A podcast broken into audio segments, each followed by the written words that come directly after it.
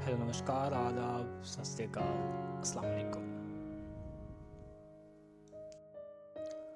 मेरा नाम है जाहिद और मैं कहानियाँ सुनाता हूँ। और एक कहानी ऑलरेडी मैंने आपके सबके साथ में शुरू कर रखी है।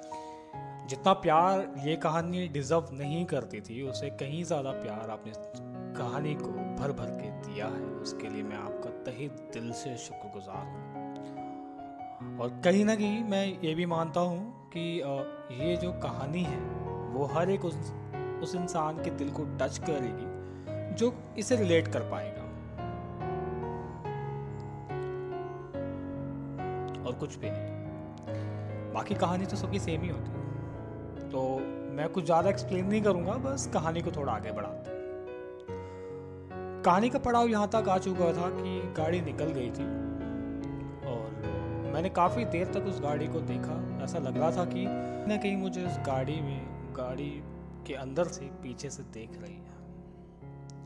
काफ़ी ठंड थी, धुंध भी थी और उस धुंध के कारण मैं ना उसको, गाड़ी को ज़्यादा दूर तक जाते हुए देख नहीं पाया। करीब एक मिनट बाद वो गाड़ी दिखना बंद सी हो गई। मैं देखता रहा। उसी डायरेक्शन में देखता फिर जब गाड़ी दिखना बिल्कुल बंद हो गई। बाहर ठंड थी बहुत, मुझे कुछ भी महसूस नहीं हो रहा था उस टाइम पे। हालाँकि नंबर था मेरे पास में, मैं उसको मैसेज कर सकता था, लेकिन जो उसके साथ बैठने का एहसास था ना, वो एहसास मैं भूल नहीं पा रहा था। उसका वो देखना, उसका वो नज़रें झुका कर मुझे वो चॉकलेट रखने के लिए बोलना, मुझे वो उसका ऑल द बेस्ट बोलना, मुझे जॉब के लिए। ऐसे मतलब कि सब चीज़ें मैं नहीं भुला पा रहा था। और होने को ये सिर्फ़ और सिर्फ़ मेरे साथ में चंद घंटों में ही हो गया था लेकिन फिर भी मैं नहीं भुला पा रहा खैर गाड़ी चली गई मुझे भी अंदर जाना था और मैं उस वक्त मैं आपको बताऊँ तो मैं आया था इंटरव्यू के लिए लेकिन इंटरव्यू को मैं बिल्कुल भूल ही गया कि मेरा आज का इंटरव्यू है। मैं वहीं पे खोया हुआ था। उस टाइम पे आ, कुछ भी याद नहीं था कि मैं यहाँ आया क्यों मुझे जाना कहाँ है कुछ नहीं। बस मेट्रो पे उतर चुका था मुझे मेट्रो लेनी थी।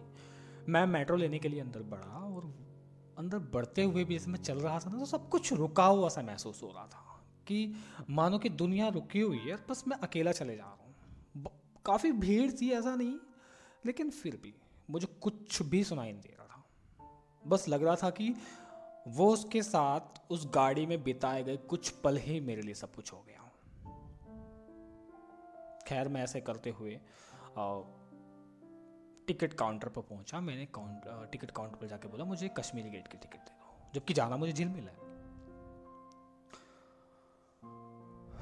टिकट लेने के बाद मैं चेकिंग एरिया में पहुँचा देन चेकिंग करा के अंदर बढ़ा और फिर मैं ऊपर चला गया, ना? ऊपर से मेट्रो मतलब कि स्टेशन पे ऊपर चला गया तो ऊपर से मेट्रो आने वाली थी तो मैं वहाँ जाकर के खड़ा हो गया। वेट कर रहा हूँ मेट्रो का, जाना कहाँ है पता नहीं है। टिकट मैंने कश्मीरी गेट का लिया है। जाके खड़ा ही हुआ था। और बड़ा ही सैड फेस मेरा हो रखा था। दिमाग में अजीब सी बोरानियत सी छा गई थी, जैसे कि कुछ हो ही ना रहा हो सब कुछ रुक सा गया हो। इतने में मेरा फ़ोन मेरी पॉकेट में था फ़ोन वाइब्रेट हुआ। मैंने जल्दी से हाँ जी, एकदम एक्साइटमेंट में मुझे, उस टाइम बस मैंने बोला ना कि मुझे सिर्फ़ और सिर्फ़ उसी का ख्याल था। तो मैंने एक्साइटमेंट में जेब से फ़ोन निकाला और उसको स्क्रीन को ऑन किया साइड बटन से तो व्हाट्सएप मैसेज और मेरे अंदर की एक्साइटमेंट और ज़्यादा बढ़ गई। उसके बाद मैंने जब उसको अनलॉक किया और व्हाट्सएप ओपन किया तो मैंने देखा कि रिया के मैसेज मैंने तुरंत से ही उस के चैट बॉक्स को ओपन किया, उसने बोला कि मिल गई मेट्रो अचानक से जो सारी बुरानियत थी वो रुकी हुई सी आ, आ, सारी चीज़ें समझो कि एकदम से वो एक स्टैचू मूवमेंट एकदम से रिप्ले हो गया हो। सब चीज़ चलने लगी। और मुझे सुनाई भी मतलब कि कान भी मेरे बंद हो चुके थे। लेकिन जब वो मैसेज देखा ना तो अचानक से सारी चीज़ें एकदम ओपन हो गई। और मेरे चेहरे पे एक बड़ी सी स्माइल एक करोड़ों की स्माइल मेरे चेहरे पे थी। और मैंने लंबी सी सांस ली कि ओके करीब दो तीन मिनट तक मैंने उसको कोई रिप्लाई ही नहीं किया। मुझे इतनी खुशी थी। इतनी ही देर में uh, मैं तो बस मैसेज देख ही रहा हूँ और ब्लश कर रहा हूँ। लेकिन उसका इतनी ही देर में एक और मैसेज आता है क्वेश्चन मार्क क्योंकि मैं ऑनलाइन हूँ रिप्लाई नहीं कर रहा हूँ। मैसेज देख लिया मैंने। देन सडन में मैंने एकदम से दोबारा देखा और जो उसको बोला कि नहीं आने वाले हैं। उसका तुरंत से रिप्लाई आया कि ओके और वो ऑफलाइन चली गई मैं बड़ा खुश हो गया था उस टाइम पे और मैं क्या ही महसूस कर रहा था, मैं आपको एक्सप्लेन नहीं कर पाऊँगा शायद, लेकिन फिर भी आप महसूस कर सकते हैं कि मैं क्या फील कर रहा हो। इतनी देर में फिर मेट्रो आ गई, मैंने मेट्रो ली और मेट्रो में जैसे ही मैं अंदर गया तो सामने की करीब दो से तीन सीटें खाली और मैं इतना ज़्यादा खुश हूँ ना कि मैं सीट भी नहीं ले रहा हूँ। मैं खड़ा हुआ हूँ। मैं वो गेट वाली साइड होती है ना मेट्रो की तो मैं वहाँ पे खड़ा हूँ और मैं बस बाहर देखे जा रहा हूँ और मेट्रो चले जा रही है ठंडी ठंडी हवा मतलब कि अंदर एसी चलता है मेट्रो में तो मैं बस इंजॉय कर रहा हूँ उस पल को कि लाइक वाकई में मेरे साथ में ऐसा हो रहा है। लेकिन इस बीच में ना मैंने एक चीज़ नोटिस की कि अगर आ, अभी इतनी देर में ये सब हो सकता है तो आगे जा कर के फिर क्या? ये मैंने अभी नोटिस किया ना उस टाइम पे नहीं किया था। खैर मेट्रो काफ़ी दूर तक चली गई थी और मैं मुझे तो टाइम का पता ही नहीं चल था ना कि क्योंकि मैं था ही किसी और जोन में। तो मैं ऐसे आ, आ, मेट्रो के गेट से बाहर देख रहा था तो देखा तो सामने बड़ी बड़ी बिल्डिंग्स आ रही हैं। तो उनमें से एक बिल्डिंग पे लिखा हुआ था कि जॉब सीकर्स कैन अप्लाई जब जॉब्स तो बाहर जॉब देखते मेरे माइंड अरे तो यहाँ आया क्यों है? लाइक कर क्या रहा है भाई? देखा कहाँ आ गया हूँ मैं? मैंने ऊपर देखा मेट्रो की, ऊपर से वो गाइडलाइन होती है कि कहाँ तक मेट्रो पहुँची, कहाँ तक नहीं डायरेक्शन लाइन होती है। मैंने देखा कि मेट्रो कुतुब मीनार पहुँचने वाली है। ओ my God metro Qutub Minar जाने वाली है? मुझे झिलमिल जाना है? मैं हटबड़ाहट में बस फता एक से बैग उठाया और देखने लगा कि मेट्रो कितनी देर में रुकेगी। फिर मैं गेट के पास आया तो मेट्रो रुकी और कुतुब मीनार पे ही मेट्रो जा के रुकी। मतलब मेट्रो स्टेशन पे मैं बाहर निकला और मैं देखने लगा ऐसे पूछने लगा कि सर आ, मुझे ना ऐसे झिलमिल साइड जाना है। मैंने पता किया उन्होंने बोला कि आपको यहाँ से नहीं आपको यहाँ से दूसरे मेट्रो दूसरे साइड जाइए वहाँ से मेट्रो लीजिए फिर आपको वापस जाना होगा वहाँ से आपको चेंज करना होगा देन आप वहाँ से वहाँ जा सकते हैं। मैंने कहा ठीक है। अब इतनी देर में ना मैंने अभी टाइम भी नहीं देखा। मैं जल्दी से जल्दी नीचे गया लिफ्ट ले करके फिर अपोजिट साइड गया फिर वहाँ पे खड़ा होकर के मैं मेट्रो का वेट कर रहा हूँ। अब जिस साइड में अभी आया था वो साइड ना अपोजिट साइड थी ऑफ़िस के लिए। या तो आप फिर नोएडा साइड जाइए फिर आप इधर जाइए गुड़गांव साइड मैं बीच में हूँ। पूरे मेट्रो स्टेशन पे मेरे अलावा सिर्फ़ एक चाचा खड़े हुए हैं एक अंकल बूढ़े से उनके हाथ में एक थैला है उसमें कुछ सामान लिए रखे हैं। और मैं मैं बिल्कुल फॉर्मल ड्रेस में हूँ और चाचा बिल्कुल नॉर्मल मतलब कि मैं यहाँ पे कोई आ, ऐसे डिस्क्रिमिनेशन नहीं कर रहा हूँ लेकिन मैं बता रहा हूँ। कि मैं वहाँ पे कितना बेवकूफ़ साउंड कर रहा था, कि ऑफ़िस टाइम और मैं जा कर रहा हूँ। ऐसा मुझे लग रहा था खुद को। मैं काफ़ी और इतना शर्मिंदा था खुद पे इतना गिल्ट था, मैं कर क्या रहा हूँ? उस वक्त मैं रिया के बारे में ये मानो कि सब कुछ थोड़ा थोड़ा ना भूल सा ही गया था, कि मुझे कुछ याद ही नहीं था। अब मैं यहाँ पे रिया को भूल चुका हूँ, क्योंकि मुझे जल्द से जल्द बस ऑफ़िस पहुँचना है। ओके पंद्रह मिनट तक कोई मेट्रो नहीं आई फिर मैंने जल्दी से टाइम देखना शुरू किया तो टाइम बारह बजने में सिर्फ़ दस मिनट बाकी और फिर मैंने करीब डेस्टिनेशन को चेक किया गूगल पे, और चेक करने के बाद में मैंने देखा कि मेरे स्टेशन से और वहाँ तक पहुँचने में करीब मुझे पचपन मिनट का समय लगेगा। और अभी मेट्रो आई नहीं है। दिमाग बहुत ख़राब हो गया। कि करूँ तो क्या करूँ? कोई नहीं। थोड़ी देर और वेट करने के बाद में मेट्रो आई और मेट्रो मैंने ली। और करीब मुझे एक घंटे का समय लगा क्योंकि करीब जब मैंने टाइम देखा था, उसके पाँच मिनट बाद ही मेट्रो आई थी और मुझे एक घंटा और लग गया जाने में। मैं बाहर निकला चेंज की फिर मैंने बीच में बीच में मैंने मेट्रो पर चेंज की फिर मैं वहाँ तक आया तो टोटल मुझे एक घंटा लग गया। मैं बाहर झिलमिल के निकला तो झिलमिल से मैंने चेक किया, मेरा ऑफ़िस कितना दूर है। तो उस मेट्रो स्टेशन से मेरा ऑफ़िस दो किलोमीटर की दूरी पे मैं जल्दी जल्दी भागा भागा नीचे उतरा और उतरने के बाद मैंने सोचा कि काम करता हूँ ऑटो या ई रिक्शा ले लेता हूँ।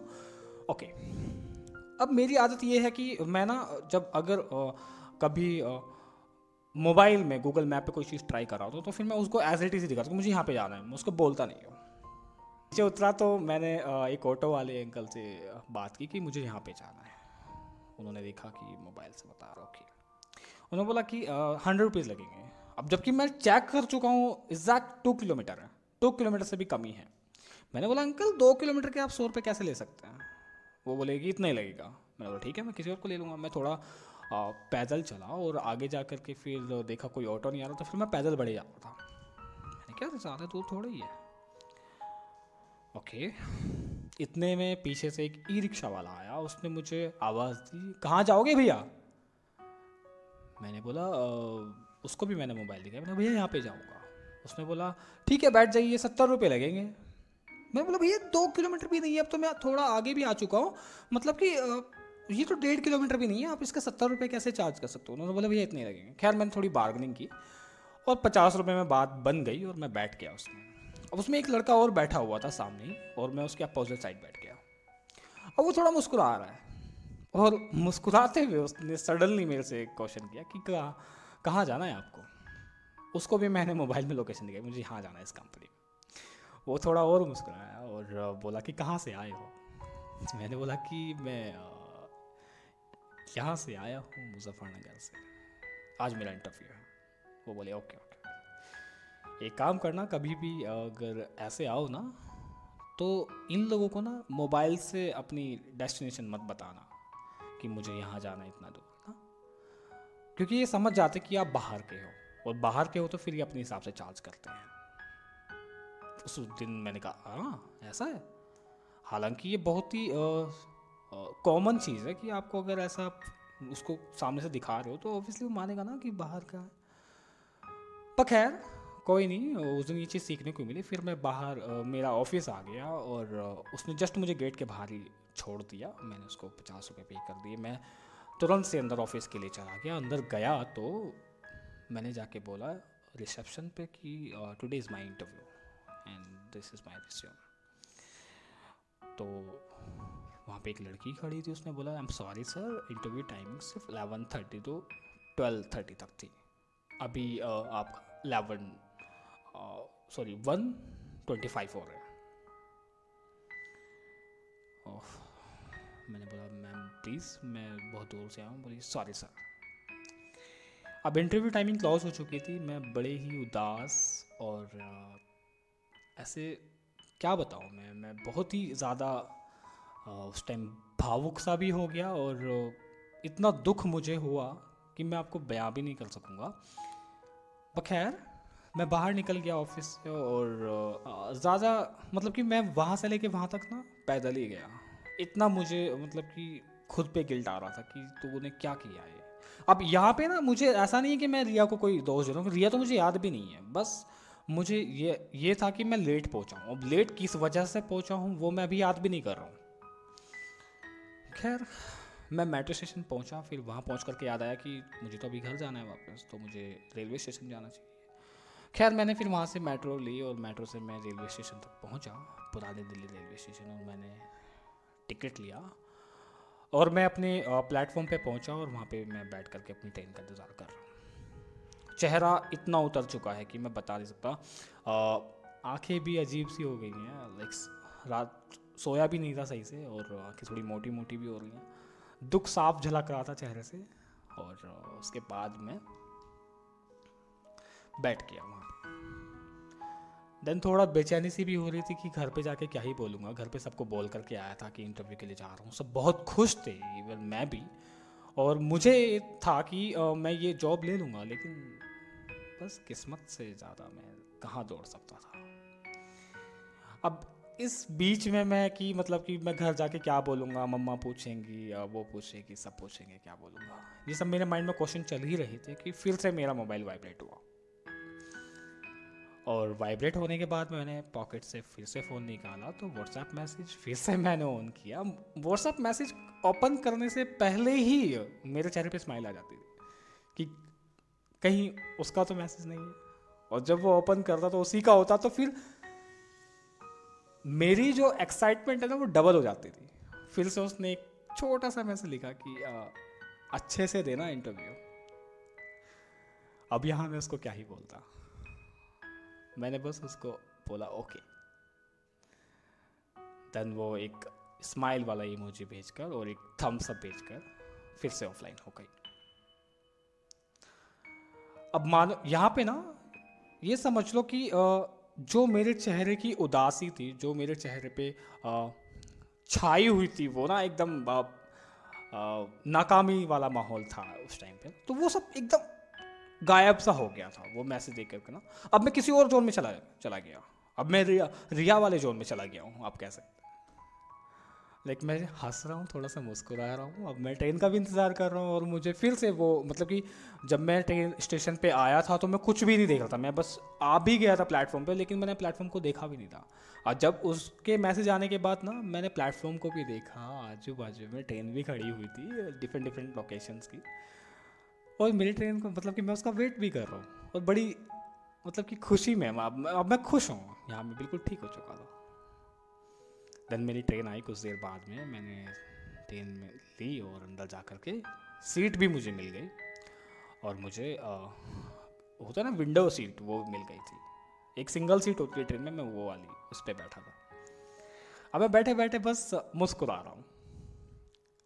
फिर मैंने मोबाइल निकाला उसमें से दोबारा मैसेज चेक किए ज़्यादा चैट नहीं थी, दो तीन ही चैट थी, और बस उनको लाइक एक एक वर्ड को मैं महसूस कर पा रहा था।